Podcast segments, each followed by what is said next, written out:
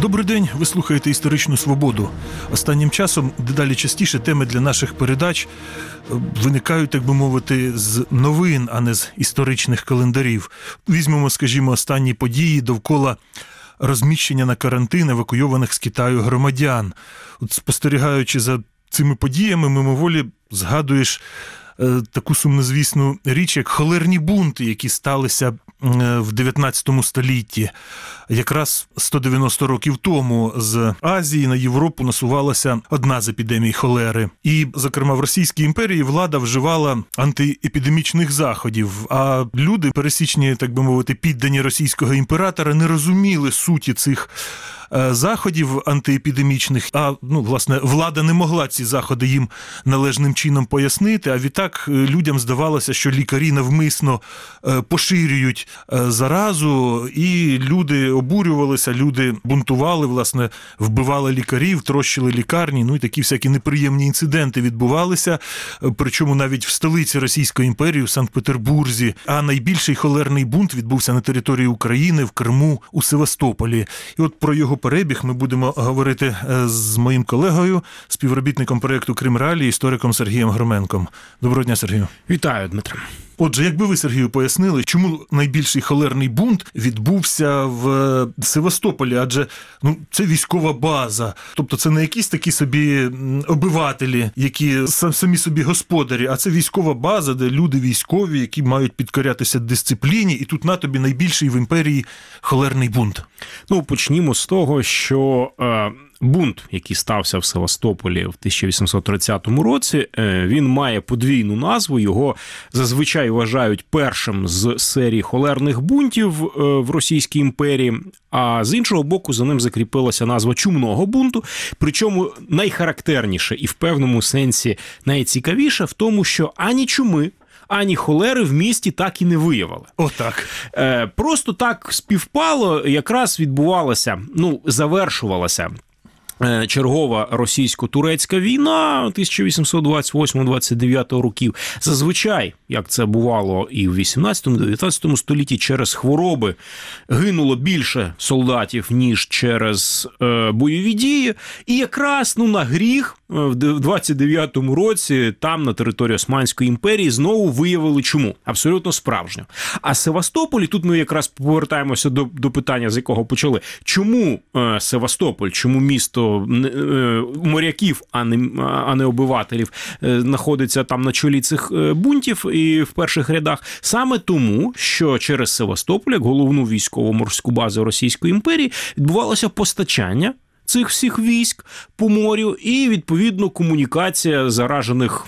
Частин з материковою Росією для того, щоб не дозволити, от для того, щоб не дозволити поширюватися заразі з кораблів в найбільших портах е, Криму. А передусім, це Феодосія, це Севастополь, меншою мірою Євпаторія, були вже давно, вже насправді з кінця 18 століття або на початку 19-го облаштовані карантини. І в Севастополі такий карантин також був. В Севастополі навіть ціла карантинна бухта. О, власне, власне, для того, тому що Севастополь був великою бухтою, великим містом, там малася спеціальна, ну тобто не окреме приміщення, а там була ціла локація, де відстоювалися кораблі. І якби тоді влада обмежилася. Е, Обмежилася б тими е, заходами звичайними, то можливо нічого б не сталося.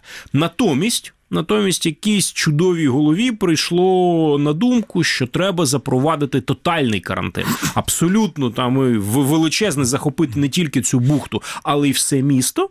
І от 10 березня 1830 року було запроваджено так зване загальне оточення, після якого, після якого власне розпочалися ці бунти. Не було би оцього такого надзвичайного заходу, то нічого б не відбувалося, бо як я вже казав, е, холери ані чуми в Севастополі так і не виявили. А все-таки, що стало причиною ціле місто в режим карантину перевести? Тобто, це так превентивно вирішили, так?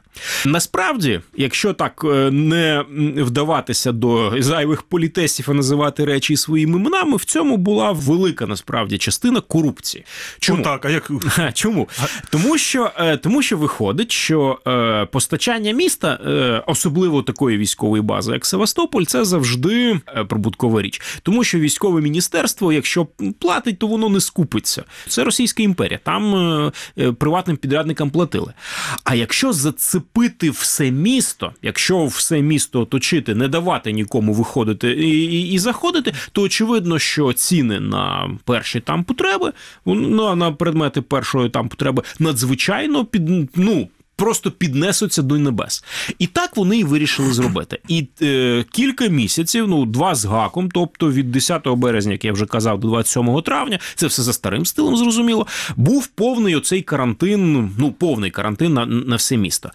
Зрештою, стало зрозуміло, що. Е, Холери немає. Чому чуми немає? Е, Чого ж ми терпимо? Чого ж ми терпимо? І тоді, 27 травня, карантин з усього міста зняли, а залишили тільки на корабельній Слобідці. А корабельна Слобідка це був найбідніший район міста.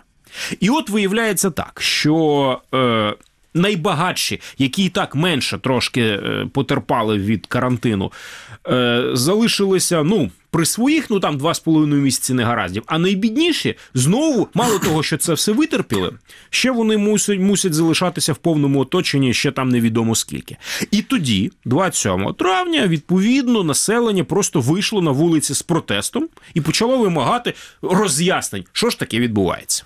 Як реагувала влада на ці протести? Ну, спочатку треба е, зазначити, що військовий губернатор міста, а в місті було багато насправді всіляких е, всіляких начальників. І отже, військовий губернатор міста Ніколай Сталипін направляє для переговорів з демонстрантами протопопа Гавріїла Сафоніна для того, щоб той, по-перше, ну вислухав претензії. І от я собі дозволю процитувати е, з матеріалів розслідування цієї справи, що ж Севастопольці говорили цьому протопопу. Чи довго ще будуть нас мучити і морити? Ми всі здорові і більше як півтора місяці знаходимося у карантинному стані по домівках своїх. Будинки наші обкурені, і ми, і сімейство наше очищені. Нас оголили, купали під час холоду в морській воді.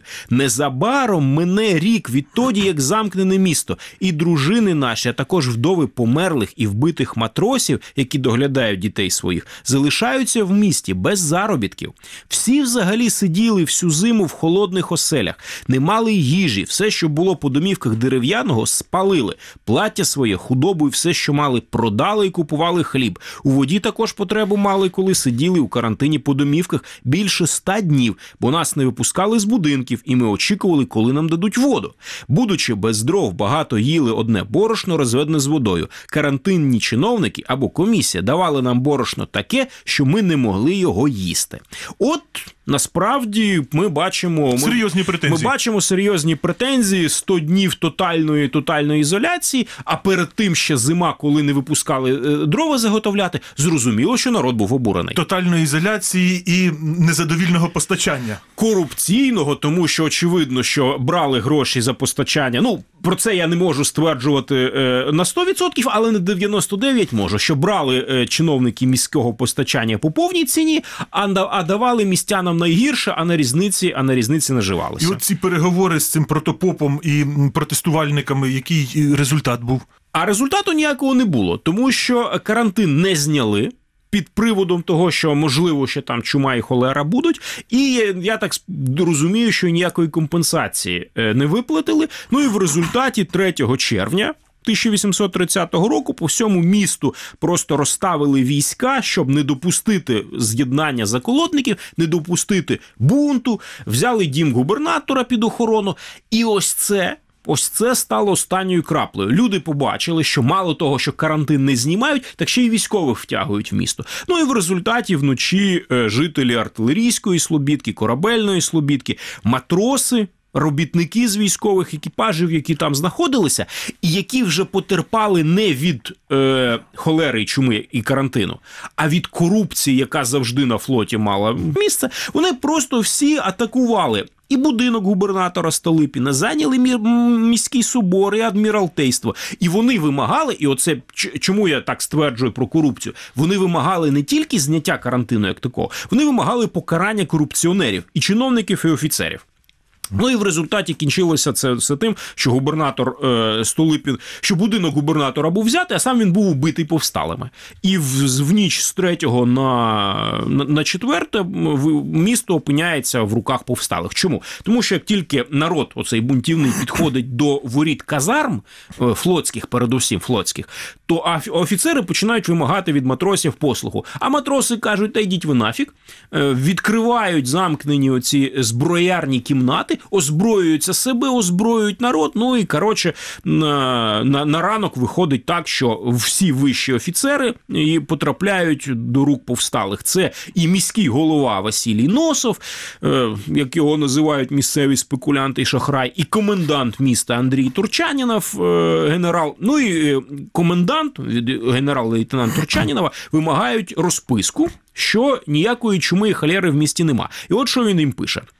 1830 року, червня 3 числа, ми, що нижче підписалися, даємо цю розписку жителям міста Сімферополя, о, Севастополя, пробачте, у тому, що в місті Севастополі не було чуми, немає. В посвідченні чого підписуємося. Контр-адмірал Скалковський, е, комендант генерал-лейтенант Турчанінов. На корабельній слобідці урядові війська оточили місцевих жителів, а командувач їхній, е, полковник Воробйов, вступив з ними з переговорами. Ну, поки він там вів переговори, маса, значить, розбурхалася, тлум, тлум був доволі агресивний. Ну, а А війська не стріляли? А, а Воробйов наказав стріляти ж рушниць і польових гармат по, по людях. Але його офіцери і солдати тоді просто не виконали наказу. В результаті, в результаті Воробйова просто вбили е, заколотники на місці, і тепер в. Тлума цього повсталого ще й польові гармати з'явилися після цього. Ну і власне, власне, розбуялася народна стихія, розгромили. Я зараз так приблизно скажу, що 40, 40 квартир військового цивільного начальства, торговців, комісіонерів, які якраз під час карантину на скупці перепродажу продуктів харчування найбільше оце заробляли. Ну і е, потім матроси і солдати перевіряли на вулицях перехожих, чи там, бува, не є якісь перевдягнені офіцери і чиновники. Е, Першими з міста на це вже ранок 4 числа. Першими з міста побігли поліцейські. Поліцейської поліції в місті не залишилося. Піхотні частини не стріляють в народ. Андрій Турчанінов просидів ніч в приміщенні комендатури під вартою і на ранок видає наступний наказ. Оголошую всім жителям міста Севастополя, що внутрішня карантинна лінія у місті знята. Жителі мають безперешкодне сполучення між собою. У церквах богослужіння дозволяється відправляти, і ланцюг навколо міста від нинішнього установлення перенесений далі на дві версти. Ну і виходить так, що 4 дні з 3 по 7 червня, нагадаю, 1830 рік за старим стилем, місто перебувало під владою повсталих. І можливо, воно якось би закінчилося і в інший спосіб, але е, тодішнім е, начальником причорноморського регіону був генерал-губернатор новоросійський Михайло Воронцов, е, військовий адміністратор дуже здібний. Ну і він, значить, взяв, взявся е, той бунт придушувати. Він Але ж даруйте, от е, судячи з того, що комендант сказав, що ну знімається карантин, вже ніби чи верніше карантинна лінія переноситься за місто, вже не, не буде в місті якихось оточених ділянок, і наче вже немає підстав для бунту. Чи, чи... А от тепер ми підходимо до, до найголовнішого. Чому, чому цей бунт не переріс у там у загальнонаціональне, хоча б там загальнокримське повстання, і чого ми чого там йому пам'ятники не стояли по всьому радянському союзу?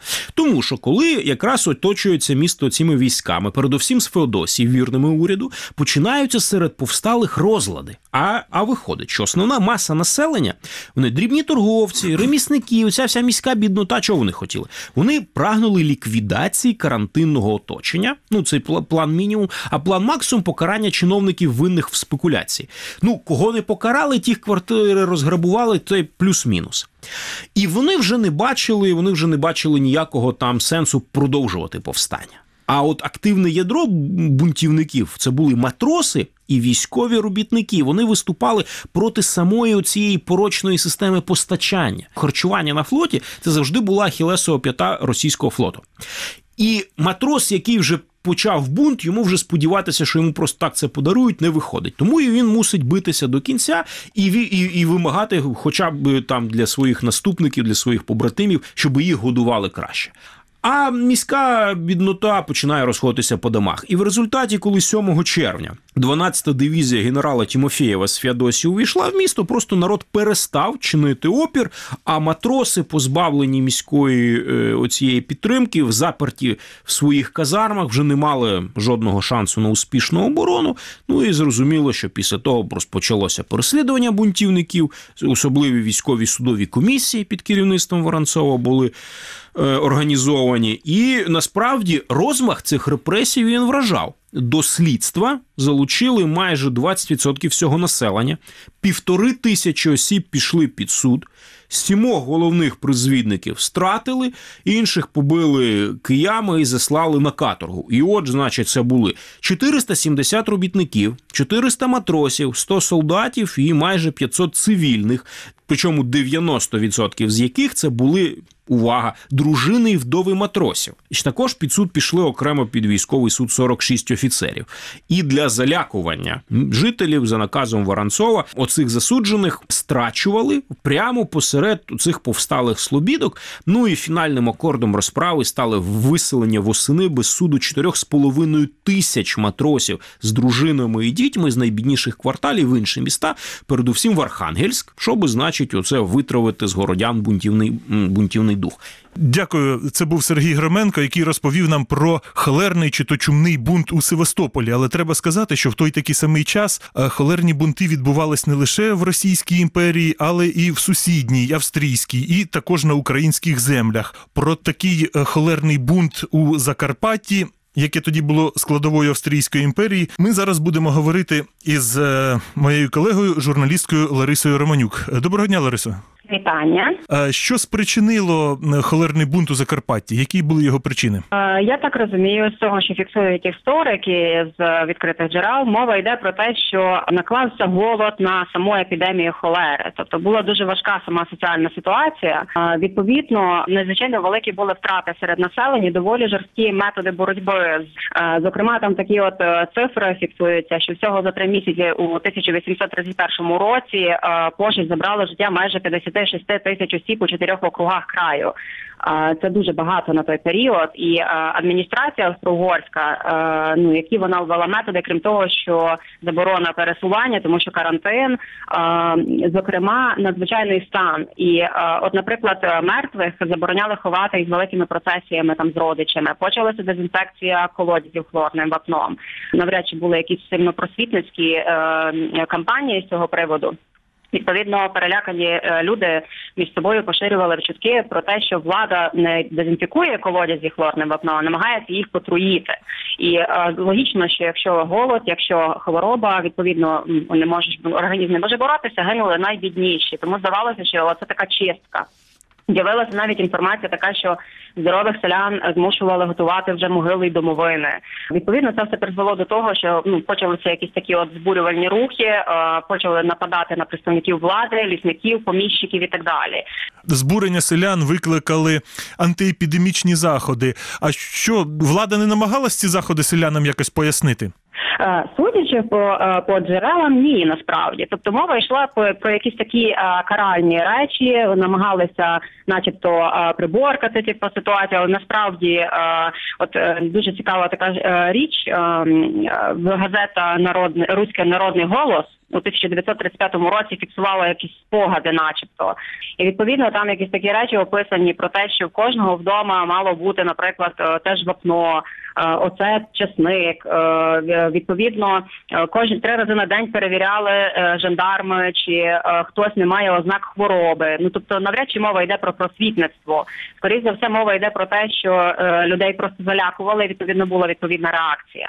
Е, Власне, дійсно інформаційна кампанія, що це хвороба, що це е, от треба робити якісь такі от речі. На той період не фіксується. Уже в 1912-му так там якраз були плакати про те, що селян е, закликали е, зберігати чистоту, е, білити власні мешкання, роздавали оце от вапно як обов'язковий продукт, тримати хліба у порядку. Всі гні- гнійні ями повинні були бути окопані е, канавою, е, і е, сам гній мав бути прикритий. Воду доправляли в бочках, річною водою не дозволяли користуватися, навіть е, прати в річці не дозволялося. Тобто, вже на початку ХХ століття, власне, оці от якісь заходи е, е, такі просвітницькі були. На період е, власне холерних бунтів їх на жаль не фіксували.